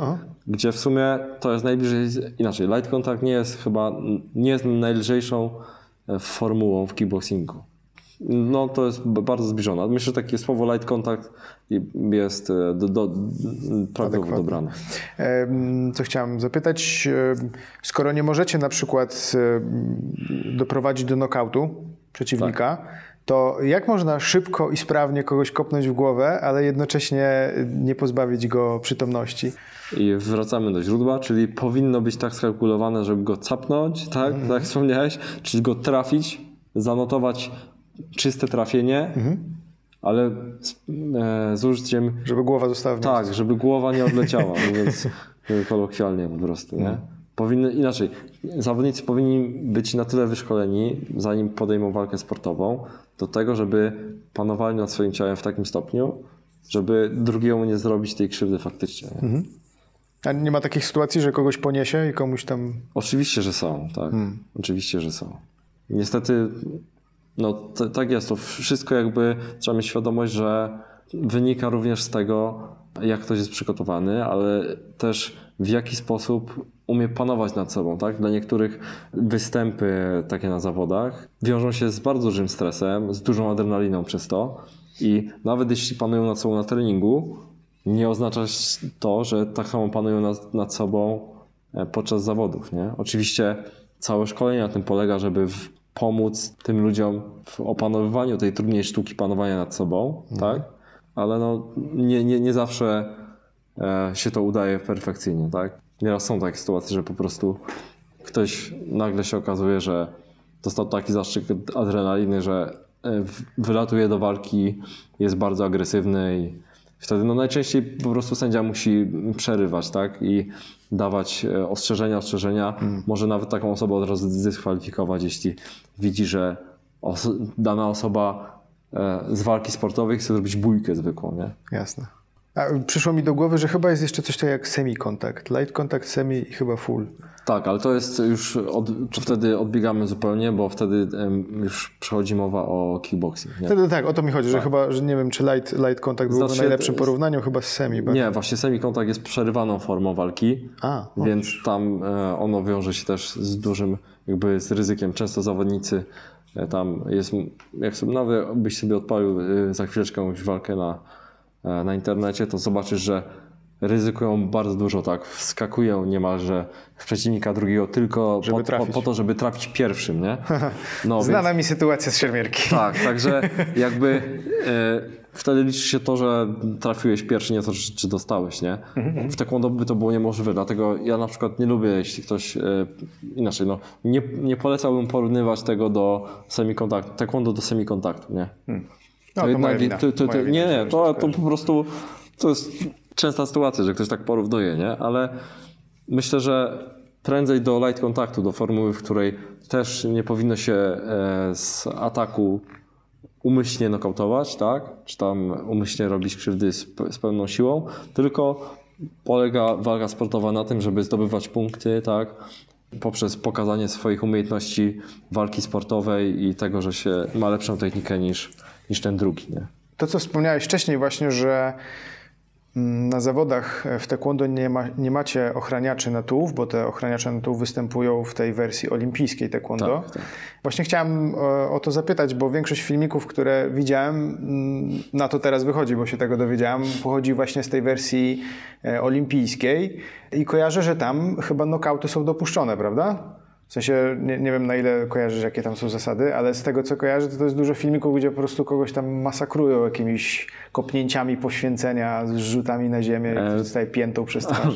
Wiesz co, bardzo możliwe, czasem to wygląda. nie czuję się na tyle odpowiedzialny, żeby, e, że tak powiem, wypowiadać się o taekwondo WTF, tak? To jest jakby taekwondo WTF zostało troszeczkę stworzone jakby na, na przekór e, taekwondo ITF e, podczas tego, gdy Choi Hong-hee objął jakby stanowisko pierwszego prezydenta taekwondo ITF, Międzynarodowego Związku ITF, po czym prze- przeniósł siedzibę związku do, do Toronto, do Kanady. To w międzyczasie, jakby można powiedzieć, przekształciła się z Koreańskiego Związku Taekwondo federacja, która właśnie przyjęła nazwę World Taekwondo Federation. W tym momencie, e, nie wiem na ile to potwierdzone info, poważnie, e, ponieważ czytałem to ostatnio niedawno, że World Taekwondo Federation zrezygnowało z członów Federation. Nie wiem, to jest myślę, że dla wszystkich do, do, do sprawdzenia w tym momencie. Nie wiem, czy nie zostało samo World Taekwondo. Trochę dziwna nazwa. Trochę dziwne, aczkolwiek, tak mówię, spotkałem się ostatnio z takim artykułem, myślę, że to jest do sprawdzenia, aczkolwiek, tak mówię, myślę, że w Polsce na pewno jest bardziej popularne te, e, te, taekwondo ITF, tak? International Taekwondo Federation, chociażby z tego względu właśnie, że, tak jak wspomniałem na samym początku, Choi Hong-hee, generał, twórca taekwondo, jeździł z seminariami po całym świecie, tak? Szerząc taekwondo, pro, e, promując je i również bywał w Polsce, tak? I teraz z ludźmi, którzy w- wtedy współpracował, to są ludzie, który, którzy obecnie tworzą Polski Związek Taekwondo. Stąd wiemy też, że idziemy dobrą linią, można powiedzieć, tak? I, Tą pierwotną jakby. Tak, tak. Okej. Czyli można by pokusić się na takie stwierdzenie, że to taekwondo olimpijskie, że takie nazwę, to jest jakby zupełnie inna dyscyplina. Myślę, że można tak powiedzieć, tak. A, a propos tej naz- zmiany nazwy, jeszcze mi tak przyszło do głowy, może po prostu nie chcieli się nazywać WTF. E, Myślę, że tak. E, inaczej, no, myślę, że popkultura ma bardzo duży wpływ na wszystko, tak? Na każdą Zwłaszcza w dzisiejszych czasach, Tak, nie? zwłaszcza, nie? W dobie internetu, w dobie e, skrótów, w dobie emotikonek, wszy, no, generalnie sk- skróty nas otaczają, tak? No i, no i ten skrót może się faktycznie kojarzyć zupełnie z Taka innym. głupota, ale Przy- na dłuższą metę. Myślę, że możesz mieć, możesz mieć sporo racji w tym, w tym momencie, nie? A co do samej jeszcze popkultury, bo ja w sumie teraz mi to przyszło na myśl, że nie wiem e, na ile obs- obserwujesz popkulturę związaną inaczej. W jaki sposób się wkrada, wkradają się sztuki walki w popkulturę, nie? I jak zobacz, jak mamy ekspansję teraz tego, że sztuki walki są już praktycznie wszędzie, nie? I na przykład przyszło mi teraz na myśl, że to jest taka ciekawostka w sumie, że nawet w takiej grze komputerowej, która ma już dużo lat, cała seria gier Tekken, na pewno kojarzysz, nie? Pewnie. No to jedna z postaci, która tam jest, prezentuje właśnie e, styl taekwondo. Jest to, tam postać jest nazwana Huarang, która, hmm. tak jak wspomniałem też wcześniej, wiąże się e, z grupą wojowników Huarang, tak? To jakby nazwa nie jest... Znikąd na pewno, się nie wzięła. Tak, znikąd się nie wzięła, nie?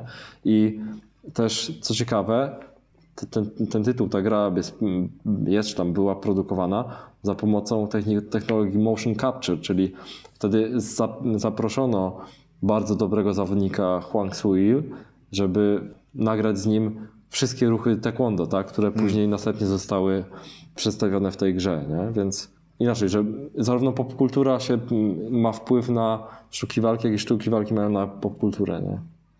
To się jakby no tam tak. przeplata w pewnym aspekcie. No tak. Wspomniałeś wcześniej, że siedziba mm, ITF została przeniesiona do Kanady. Tak. E, czyli jakby Korea sama w sobie nie jest e, takim centrum światowym dla taekwondo? Myślę, że tam e, są korzenie, tak? Mhm. że, że, że tam są fakty, faktycznie korzenie, aczkolwiek podziały, które nastąpiły po tym, jak generał Choi Hong-ki zmarł, sprawiły to, że w tym momencie mamy pewną taką sytuację, że mamy trzy taekwondo ITF, które funkcjonują. Trójpodział. Tu, tak, trójpodział, które same organizują sobie swoje mistrzostwa świata, tak? Hmm. I które jakby na tym etapie przejęcia władzy zaraz po, po generale Choi Kong-hee właśnie przez, przez to, że nawarstwił się tam e, konflikt, kto powinien być pra, e, prawdziwym następcą. No, bardzo często się tak? to spotyka, niestety. E, niestety doszło do podziału i mamy taką paradoksalną sytuację, że bardzo duży związek, jakim jest International Taekwondo Federation, w tym momencie nie ma zawodników z Korei, nie? Nie ma tam, nie, nie jest w naszym, w naszym związku ITF nie ma Koreańczyków, tak? Ponieważ oni jakby wyznaczyli po, po śmierci generała, wyznaczyli swojego kandydata na jego następcę, tak? No, rozumiem. Tak. Czyli chcieli jakby, jakby to powiedzieć, na własność zgarnąć sobie całą organizację? E, myślę, że coś w tym stylu można powiedzieć, tak?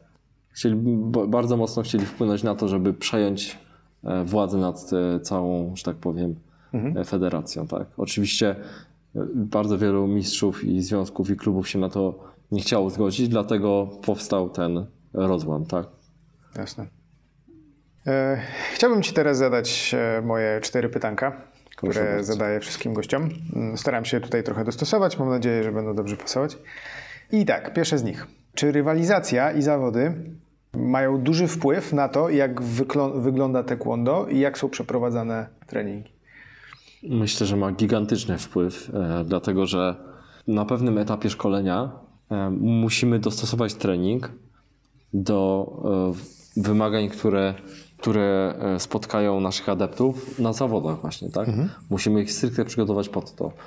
Inaczej, no, dzięki temu też, że są zawody i, i są rozgrywane w kilku kategoriach, musimy trenować każdy aspekt taekwondo i musimy pamiętać o każdym z nich, nie? O, o układach, o, walka sport, o walce sportowej, o technikach specjalnych, których jeszcze nie wspomniałem, a chodzi o to generalnie, że wykonuje się daną technikę z wyskoku, tak, na mhm. określoną mhm. wysokość w określony sposób. A, czyli taka. Kiedyś spotkałem się z nazwą, że to jest taka kategoria akrobatyczna? Można, no, tutaj... mo, można by tak powiedzieć, bardzo ogólnikowo, tak? Mhm. No, w niej występują e, tylko techniki nożne, tak, żeby sprecyzować, tak. No, no tak, so, so, Supermana tak, tak. Nikt nie robi Supermana z ręką do góry, tylko wszystkie techniki są określone e, i są to techniki nożne, hmm. wykonane z wyskoku, muszą być trafione w odpowiednią powierzchnią, tak? I w ten sposób są rozgrywane i w zależności od tego, czy trafienie zostało zaliczone, e, czy było, zostało wykonane prawidłową powierzchnią, to może być zaliczone bądź nie. Okay? I to jest wtedy tak, że kto kopnie jakby na wyższej wysokości, ten wygrywa, czy są jakieś punkty za styl?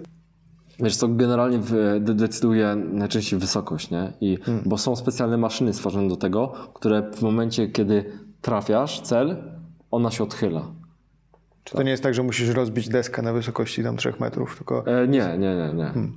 Aczkolwiek w testach siły tak zwanych, no tak zwanych, tak się kategoria nazywa, konkurencja, to właśnie chodzi o to, że z miejsca wykonuje się rozbicie ręką albo nogą, też jest w określony sposób, że musisz wykonać na przykład kopnięcie okrężne i są tam wtedy ustawione de- deski, tak? I wtedy ilość desek e, rozbitych decyduje o tym, kto e, wygrywa daną A konkurencję. to są jakieś specjalne deski, takie składane, żeby... Wielokrotnego łamania, tak, tak, tak. A jest na przykład podana jakaś siła w przełożeniu na jedną deseczkę? Ile trzeba, z jaką siłą trzeba uderzyć, żeby taką deseczkę zł- złamać?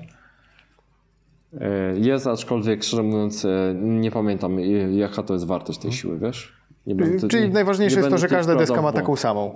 E, tak, tak, oczywiście, tak, oczywiście to musi być to wszystko ujednolicone, tak? Oczywiście nawet są w tym momencie, e, w tym momencie już od kilku dobrych lat są produkowane deski wielokrotne- wielokrotnego łamania, dostępne w e, sklepach właśnie, e, które zajmują się zaopatrywaniem sztuk walki, tak? Szkół, szkół sztuk walki, gdzie są dostępne deski o różnych poziomach trudności do złamania, tak? Co ja myślę, że jest super sprawą, ponieważ też częstą blokadą przy rozbijaniu nawet takich desek jest blokada no, psychiczna, tak? Że może ci się coś stać. I O, na faktycznie może ci się coś stać, jeśli nie rozbijesz, bo Wtedy jest najgorsza na tym sytuacja, polega nie? fizyka, tak? Że e, siła nie, nie idzie, nie jest, nie jest rozproszona w momencie, kiedy Zostaje w łapie. E, tak, który, kiedy deska pęka, tylko zostaje, bądź nawet można powiedzieć, że wraca nie? E, w rękę czy w nogę, która uderza. Na egzaminach za to rozbija się deski prawdziwe, drewniane, tak? I też są one opisane, muszą być odpowiedniego wymiaru, odpowiedniej grubości. No to też jest jeden z elementów e, egzaminów. Oczywiście od, od któregoś pasa, nie? Ale Jasne. E, Zawsze z tym, z jakby testami siły, tak, to u was się nazywa, zawsze mi się kojarzy taka anegdotka, bo mój nauczyciel z Shorinji, e, Sensei Dima, zawsze się e, śmiał z tych testów, że to, e, że po co to robić, że zamiast te wszystkie cegły rozbijać, to można byłoby jakiś dom zbudować, nie? Więc Tam- fajnie, że są takiego wielokrotnego użytku. Nie, no są, tak, tak, tak. No, ale nie, no myślę, że to, to też ma sens, nie? Bo to jest też przełamywanie pewnej bariery i tego, to jest też przede wszystkim poka- pokazanie, że dana technika, kiedy wykonujesz ją w powietrze, tak? Że to nie jest tak tylko, że ładnie wymachujesz nogą, mówiąc e, kolokwialnie, tylko że faktycznie potrafisz tą małą powierzchnią, o której wspominałem wcześniej, trafić w deskę, tak żeby ona mogła faktycznie się złamać. Nie? Bo to bardzo często, zwłaszcza kiedy masz do złamania 3, 4 albo więcej desek złożonych razem, naprawdę bardzo dużo zależy od tego, w, e, znaczy od tego zależy, czy dobrą powierzchnią trafisz, czy w, z, z dobrą techniką, którą posiadasz, czy w połączeniu tych dwóch elementów, na skutek ich, czy, czy, czy dasz radę to zrobić, czy nie. A propos jeszcze tego wpływu e, rywalizacji, Mhm. e, masz czasem na przykład na, na treningu takie sytuacje, że przychodzi do ciebie jakiś uczeń mówi, e, czy tre- panie trenerze, czy dzisiaj mogę sobie robić tylko rzeczy pod zawody, bo tam są zawody i tam zawody są ważne. Jest coś takiego, że to wpływa na mentalność e, adeptów, że na przykład oni chcą się specjalizować tylko w zawodach, a te sztuki walki to tam trochę mniej ich interesują. Znaczy powiem tak, jeśli, jeśli nawet się zdarzają takie sytuacje, to to jest raczej inaczej, to jest pozytywny sygnał, że ktoś jest zainteresowany zawodami faktycznie i traktuje je na poważnie, nie? Ale uważam, że naszą rolą jest to, żeby nie dopuścić do tego, żeby stało się to jedyne jego zainteresowanie, nie? Też trener powinien być, czy instruktor powinien być od wyznaczenia tych granic, nie? że dobra, możemy zrobić dany cykl treningów właśnie pod zawody, ale później e, musimy i tak trenować te rzeczy, które się na zawodach nie pojawiają, nie? Inaczej, no, nie- rolą trenera jest to, żeby wypośrodkować e, to i to, czy, czy elementy pod zawody i elementy, które się na zawodach nie pojawiają. Pytanie numer dwa. Czy taekwondo pomaga w rozwoju osobistym? E, Myślę, że z pewnością e, mo- mogę być, że tak powiem, myślę, przykładem tego, ponieważ mi uświadomiło to, że mogę więcej niż mi się zdaje. Okay? Że muszę więcej poświęcić, żeby coś się nauczyć niż mi się zdaje. Tak? Inaczej, uczy cierpliwości, uczy pokory na pewno, pomaga się rozwijać e, nie tylko właśnie fizycznie, co mentalnie. I myślę, że ten rozwój powinien iść równolegle, ponieważ tylko wtedy możemy przetrwać w tym, co robimy przez, e, przez dłuższy czas, przez kilka lat, czy tam kilkanaście. Nie? Jeśli skupimy się tylko na jednej sferze, a nie będziemy pilnować tego, żeby być zarówno dobrymi ludźmi, tak, czyli e, żeby nasz styl życia odzwierciedlał te pięć zasad, czyli grzeczność, uczciwość, wytrwałość, opanowanie i niezłomny duch, nie? to zostanie nam sama sfera ta fizyczna, z której jakby no, na pewno można tylko, jakby też są osoby, które poświęcają się tylko jej, nie? ale nie, nie jestem w stanie powiedzieć, czy mają taką samą satysfakcję z tego, co robią, co robią. Jeśli ta, tak, te osoby, które rozwijają równocześnie i pamiętają, by być również w swoim życiu, kierować się tymi zasadami i, i na treningu też kierować się tymi zasadami. Według mnie ten e, rozwój osobisty jest e, kluczowy i, i jest on, występuje. Mnie to nauczyło naprawdę bardzo dużo, że tak jak wspomniałem, nie wolno się poddawać, to, to jest taka kluczowa sprawa, nie? I tej, tej, tej, tej wytrwałości, tej odwagi, żeby mieć odwagę podejmować kolejne cele, żeby wyznaczać sobie cele, które nie są zbyt daleko, załóżmy, nie? tylko sięgać po te cele po kolei, małymi krokami. Hmm. I te, ta metoda małych kroków e, naprawdę pomaga i myślę, że w życiu osobistym te, też pomaga. I też ta metoda małych kroków według mnie jest odzwierciedlona w tych e, stopniach e, pasów kolorowych, tak? Że mamy te 10 stopni uczniowskich, to są takie małe kroki, nie? To są takie małe kroki, e, które mają nas doprowadzić tam do czarnego pasa, nie?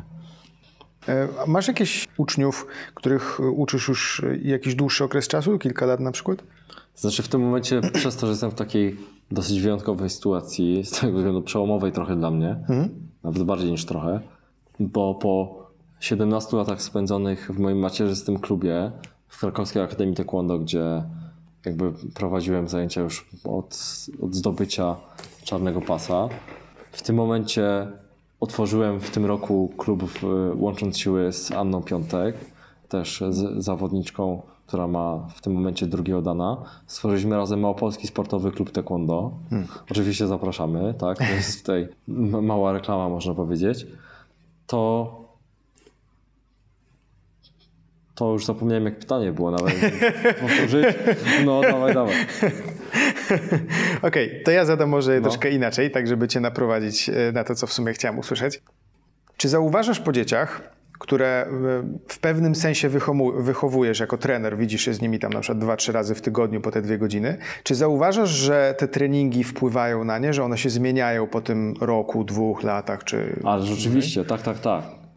Jest, zmiana jest, jest zauważalna i to jest właśnie przeważnie te zmiany są, jeśli ktoś jest właśnie wytrwały i dąży do tego, żeby być coraz lepszym, to zawsze są to zmiany na plus i to jest ta właśnie satysfakcja, o której wspominałem wcześniej, że u młodych adeptów, jeśli ich szkolisz, to po pewnym czasie widzisz dopiero ten owoc, nie? ten e, owoc twojej pracy, że e, widzisz, że oni się rozwijają, że są lepszymi dzieciakami, nie tylko e, jeśli chodzi o samą e, sztukę walki, co e, że potrafią się zachować w grupie, tak, nabywają tych umiejętności odnajdywania się w towarzystwie, potrafią się zachować, są uprzejmi, są grzeczni. Hmm. No tak, zmiany są zauważalne. Są zauważalne, oczywiście. Pytanie trzecie, na które w zasadzie już e, mocno odpowiedzieliśmy, ale no, zadam je, bo jest kolejnym. E, czy sztuki walki i sporty walki e, mogą ze sobą współpracować? Czy tak na zasadzie właśnie tej sztuki walki, kiedy uczycie się form, mhm. tej bazy samoobrony, no i powiedzmy sporty walki, czyli te zawody osiąganie wyników? Ja myślę, że każdy powinien mieć tutaj indywidualny wybór, tak? Czyli nie każdy będzie ćwiczył taekwondo po to, żeby zostać zawodnikiem mhm. i nie każdy będzie ćwiczył taekwondo, jeśli nie będzie zawodów, nie? I po prostu to, to wynika według mnie z indywidualnej potrzeby e, realizacji, czyli jeśli ktoś ma, ma te aspiracje, oczywiście staramy się budzić te, e, wydobywać raczej tą potrzebę, tą informację, czy dana osoba e, chce być tym zawodnikiem, tak? czy, e, czy tego pragnie, czy nie. No i w, jeśli ktoś ma takie pragnienie i, i taką motywację, to staramy się go przygotować do zawodów i starać się, żeby, być, żeby był jak najlepszym zawodnikiem, ale jest oczywiście możliwość dla osób, które nie chcą startować na zawodach, żeby mogły trenować w bezpieczny sposób, z pełną, z czerpią z tego satysfakcję, e, taekwondo przez całe życie nawet, tak? Jest bardzo dużo osób, które czerpią wiele radości z tego, że przychodzą na trening, tak? Wiedzą, że dbają o swoje zdrowie, dbają o swoje ciało, o swojego ducha, w takim e, sensie, że robią dla siebie coś dobrego, ćwiczą mm, z ludźmi, których znają, tworzą się często e, znajomości, przyjaźnie, koleżeństwo, tak? Mogą się jakby socjalizować ze sobą.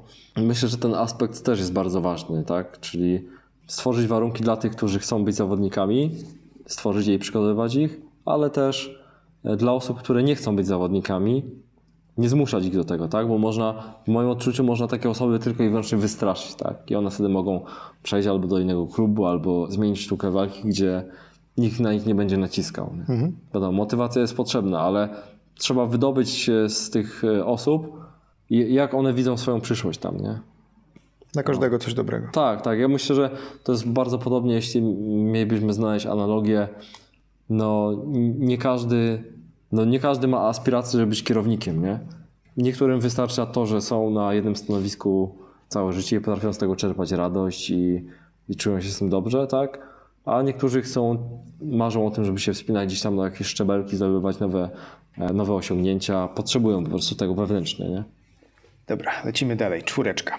Do czego taekwondo służyło pierwotnie, albo jakby dlaczego zostało stworzone, a jak jest wykorzystywane dzisiaj? Okej, to teraz tak, e, znowu musimy się wrócić troszkę do początku, czyli tak jak wspomniałem, e, zostało stworzone po to, żeby jakby skompensować, połączyć te wszystkie style, które były przed laty e, rozproszone i jakby troszeczkę po, podzielone przez to, że ta Korea była okupowana, a miała swoje narodowe sztuki walki i to udało się właśnie generałowi Choi Kong-hee, który stworzył e, z tego taekwondo, jakby z, wybrał, to, to, można powiedzieć, to, to co najlepsze i stworzył taekwondo i stworzył go również dlatego, jako sy- system walki dla wojska koreańskiego, tak? To, to można by uznać za takie pierwotne założenie tego stylu. Trzeba jakby wiedzieć, że do tej pory, mimo tego, że e, tak jak wspomnieliśmy, federacje się podzieliły, to do- tej pory w Korei Północnej taekwondo jest obowiązkową sztuką walki w wojsku, tak? Szkolenie jest jednym z elementów systemu szkolenia w wojsku, tak? A czy to jest tak, że mm, jest to raczej aktywność fizyczna dla żołnierzy, czy jest w tym jakieś zastosowanie praktyczne? W sensie, jak sobie wyobrażę przeciętnego piechura, który ma sobie kamizelkę, jakieś e, magazynki na sobie, ciężkie buty, hełm, karabin i nagle przyjdzie mu w tym wszystkim kogoś kopać z obrotówki, to... Powiem Ci, że każdy jest w stanie kopać nawet w karabinie pełnym umundurowaniu. Nawet są dostępne do tej pory, gdzie jeśli mógłbyś poszukać po odmętach internetu, stare nagrania z pokazów takich koreańskich wojskowych, którzy w pełnym umundurowaniu wykonują techniki taekwondo.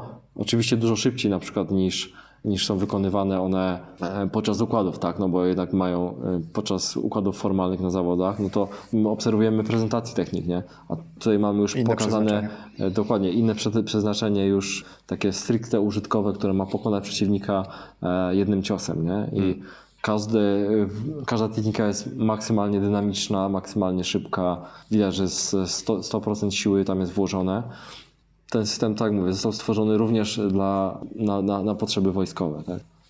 Czyli można by powiedzieć, Militarne. że od tamtych czasów e, jakby niewiele, przeznaczenie taekwondo się niewiele zmieniło? Myślę, że się rozwinęło, tak? Że, że nie, nie tylko jest to system wojskowy, system, e, który miał połączyć wszystkie narodowe sztuki walki Korei, tak? Co w tym momencie jest to dyscyplina sportowa, sztuka samoobrony e, w jednym, tak? Zaczęliśmy wcześniej rozmawiać o Twoim nowym klubie, czy Waszym nowym klubie. W sumie chętnie wróciłbym do tego tematu. Proszę bardzo. Jak Wam w ogóle idą, tak powiem, pierwsze kroki w samodzielnym, w samodzielnym istnieniu jako klub? Wiesz co, e, to jest tak, że obecna sytuacja bardzo na nas wpłynęła, ponieważ zaczęliśmy oficjalnie zaczęliśmy e, swoje istnienie w lutym tego roku, w połowie lutego tego roku 2020. W pięknym okresie W pięknym wszystkich. okresie, gdzie po, po trzech tygodniach, gdzie udało nam się znaleźć naprawdę ekstra salę, zainteresowanie, można powiedzieć, przerosło nasze oczekiwania naprawdę, to od tamtego momentu, po trzech tygodniach, trzech, czterech, nastąpił lockdown pierwszy, tak, który spotkał, no wiadomo, nie tylko nas, tylko e, wszystkich, że tak powiem, e, mieszkających w Polsce, więc jednak wtedy się urwało. To, co się pięknie zaczęło, to się urwało po ponownym jakby wznowieniu życia społecznego w Polsce, czyli zniesieniu pierwszego lockdownu. Musieliśmy przeczekać, że tak powiem, ten okres letni, ponieważ miejsca, w które nam wynajmowały sale, kazały się zgłosić dopiero we wrześniu i wtedy mieliśmy się jakby zgłosić, żeby, żeby móc ponownie je wynająć. Mhm. Czyli musieliście się trochę potułać w międzyczasie. Tak, w sensie no musieliśmy po prostu przeczekać, nie? To jest po okej. prostu sprawa była zamrożona całkowicie. Akurat te miejsca, które wynajmowaliśmy, zadecydowały tak, a nie inaczej, tak, że one, one czekają, bo y, nie wiedzą, jakie będą rozporządzenia, jakie będą zakazy, nakazy. Y, Też obawiając się nawet o, po prostu mówiąc wprost, o kary finansowe, tak? To nie Jasne. chciały być e, ukarane przez to, że dadzą komuś możliwość wynajęcia z sali, a z dnia na dzień może się okazać, że dokładnie, że y, będzie to nieprawne, czy, czy coś w tym stylu, nie? Hmm. I dopiero w, z początkiem września zaczęliśmy jakby, udało nam się z początkiem września znaleźć kilka nowych miejsc, ale nie ukrywam, jest trudno wynająć w tym momencie gdziekolwiek dużo, duży obiekt do, do, do trenowania. Myślę, że troszeczkę łatwiej mają kluby, które na przykład mają swoją własną salę, nie? I y, wynajm, jakby nie muszą się martwić tym, że ktoś im nagle z dnia na dzień powie, że bardzo przepraszam, ale nie będę wynajmował, bo to za duże ryzyko, nie? No ale tak mówię, no, to jest też, y, znowu wracając do pierwszych za założeń i zasad taekwondo, wytrwałość, nie? I nie poddajemy się i cały czas szukamy też nowych miejsc i prowadzimy w kilku miejscach w tym momencie e, zajęcia i ciągle szukamy nowych i czekamy tak samo na te, które nam też powiedziały, że na razie nam nie wynajmą, tak wcześniej to robiły, bo że dopiero jak się unormuje e, sytuacja e, z całą tą pandemią, to dopiero wtedy wznowią z nami współpracę, więc czekamy, w międzyczasie szukamy nowych miejsc, gdzie możemy, że tak powiem, kontynuować to, to co zaczęliśmy e, w lutym tego roku. A skąd w ogóle pomysł na to, żeby odłączyć się, że tak powiem, od pierwotnego klubu? To znaczy się odłączyć to jest, to jest duże słowo. a Nie wiem, czy w ten sposób bym chciał, żeby ktoś to rozumiał, ponieważ ja ze swojej perspektywy zbyt dużo lat tam, e, że tak powiem, byłem, zbyt dużo się tam nauczyłem i zbyt e, duży mam jakby dług wdzięczności. Myślę, że za- zawsze będę miał. Bo to jest takie miejsce, które mnie, można powiedzieć, wykształciło, tak? W sensie ukształtowało w dużym sensie. Bywały takie lata, że sam poświęcałem jeszcze, zanim byłem instruktorem i, i też to się stało moją jakby tam profesją czy częścią życia, to sam jako trenujący często znajomi czy rodzina mi wytykali, że jestem częściej na sali niż w domu, nie? Poważnie. I Skądś to byłem na przykład, byłem w stanie, wiesz, jechać w jedną stronę godzinę po to, żeby półtorej godziny potrenować, wrócić i tak sześć razy w tygodniu, nie? I No tak. naprawdę dla mnie e, taekwondo to nie tylko e, nazwa, tak? To nie tylko e, Hobby. Nie tylko hobby, to jest duża część życia, no nie? I jakby mam cały czas jeszcze tą możliwość, że w mojej macierzystym klubie prowadzę w tym momencie e, jed- jedne zajęcia w tygodniu dla jednej grupy. No i jest to też grupa oczywiście, którą prowadzę już kilka lat, nie? I też widzę jak te, e, bo to są akurat młodsi adepci, widzę, że oni się rozwijają i to jest właśnie też co- co- coś, co cieszy, nie? I zawsze jest taki, taki efekt trochę wow, jeśli widzisz, e, że kończy się sezon w okolicach czerwca nie? i później we wrześniu widzisz tych młodych ludzi, którzy są znowu trochę wyżsi, nie? trochę więksi, ale z tym samym zapałem albo większym wracają po tym półtorej miesiąca czy dwóch miesiącach przerwy, żeby kontynuować dalej zajęcia. Nie? I to jest według mnie coś, co, co daje dużą satysfakcję i jakby cieszę się też to, że cieszy mnie to, że mogę nadal tam prowadzić zajęcia, nie? Nawet, nawet jeśli to w tym momencie jest tylko raz w tygodniu, to jakby inaczej, no, nawet jeśli e, uda mi się właśnie spełnić moje marzenie, które jest, które było takie, żeby samemu kiedyś otworzyć swój klub, e, bo jest to po prostu marzenie, które mam już od kilku dobrych lat, żeby samemu stworzyć coś tak wspaniałego po prostu, nie? Coś, z czym ludzie będą chcieli się identyfikować, coś, z czego będą e, dumni, coś, e, czym będą chcieli, że tak powiem, wypełnić swoje życie, nie? Żeby inaczej, no, bardzo bym się cieszył, gdyby za, nie wiem, za 20 lat, czy za 17, tak jak ja, teraz ja jestem po 17 latach treningu, w, można powiedzieć, że w jednym macierzystym klubie, żeby ktoś za 17 lat do mnie przyszedł i powiedział, że dla niego to jest e, coś więcej niż hobby, nie? Że to jest kawał życia i że Dałeś nie chce tego zamienić, nie? Mówiłeś, że twoim marzeniem jest e, otworzyć e, samodzielnie działalność, ale jednak partnera wziąłeś sobie Anię. do E, Tak, pomocy. bo jakby e, z Anią znamy się już kupę lat też, nie? To Mhm. też jest taka historia, że Ania pierwotnie trenowała w jednym z najlepszych klubów w Polsce, w, w klubie mie- mieszczącym się w Lubartowie. Jest to, można powiedzieć, swego rodzaju Mekka też, nie? Mhm. można, to, no, można by tak potocznie powiedzieć. E, także e, Ania przyjechała do Krakowa na studia kilka ładnych lat temu. No i tutaj już została, znalazła też pracę i tak dalej. No i w międzyczasie trenowała w też krakowskiej Akademii Taekwondo. No i, że tak powiem, e, po tym jak ja zdecydowałem się założyć klub, to w międzyczasie gdzieś tam nawet z, po prostu ze zwykłej luźnej rozmowy wynikło to, że Ania ma bardzo podobne marzenie, nie? No i uznaliśmy, przegadaliśmy oczywiście szczegóły współpracy, no i postawiliśmy na to, żeby wspólnie to zrobić, nie? Można powiedzieć e, tak, że póki co robimy wszystko, żeby e, móc się rozwijać. Tak jak wspomniałem, e, obecna sytuacja epidemiologiczna nie, nie jest bardzo pomocna, ale generalnie wkładamy w to w, e, maksimum siły, żeby móc ruszyć na dobre w jak największej ilości miejsc. No i myślę, że prędko się nie poddamy. Znając charakter Ani i mój, to raczej nie odpuścimy za szybko, nie? Jasne. E, No, to przede wszystkim pozdrawiamy Anię. Tak jest, pozdrawiam. Mam nadzieję, że odsłucha. E, Mam nadzieję, że jak najlepiej uda Wam się rozwijać Wasz młody klub, bo Dzięki. bardzo podoba mi się to, jak Ty do tego podchodzisz i mam nadzieję, że będziesz miał okazję jak najwięcej osób e, wychować w takim właśnie duchu.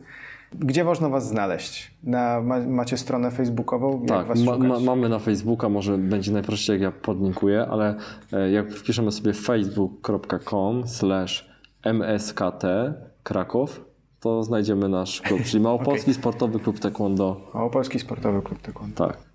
Dobrze, e, dziękuję Ci bardzo w takim razie za rozmowę. to ja dziękuję bardzo. Em, Cieszę się, że udało mi się z Tobą spotkać, bo zawsze gdzieś tam w głowie miałem takiego bakcyla, żeby się dowiedzieć czegoś więcej o taekwondo, ale nigdy nie miałem takiej e, realnej okazji pogadać bardziej z kimś, kto. Ja myślę, że nawet e, coś więcej mogę powiedzieć, bo